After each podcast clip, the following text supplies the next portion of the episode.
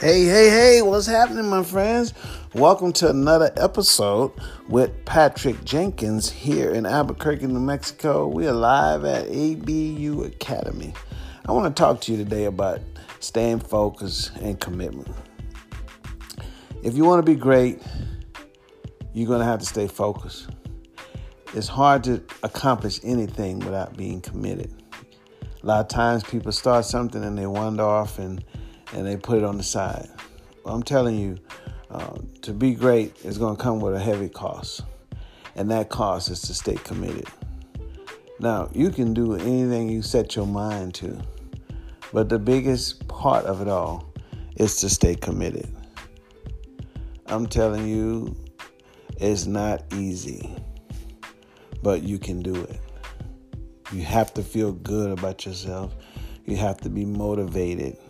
And you have to be willing to put it all in one basket. That's right, I said it. Put it all in one basket.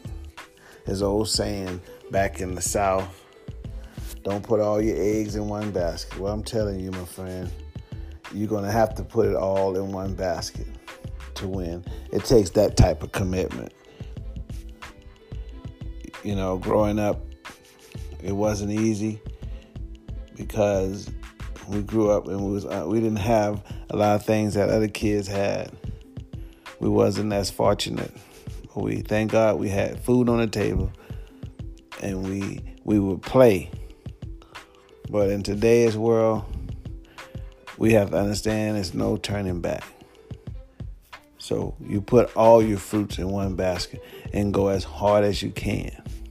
And if you do that, my friend, my eaglets, all the people who striving to be great, I can assure you, great will be your reward.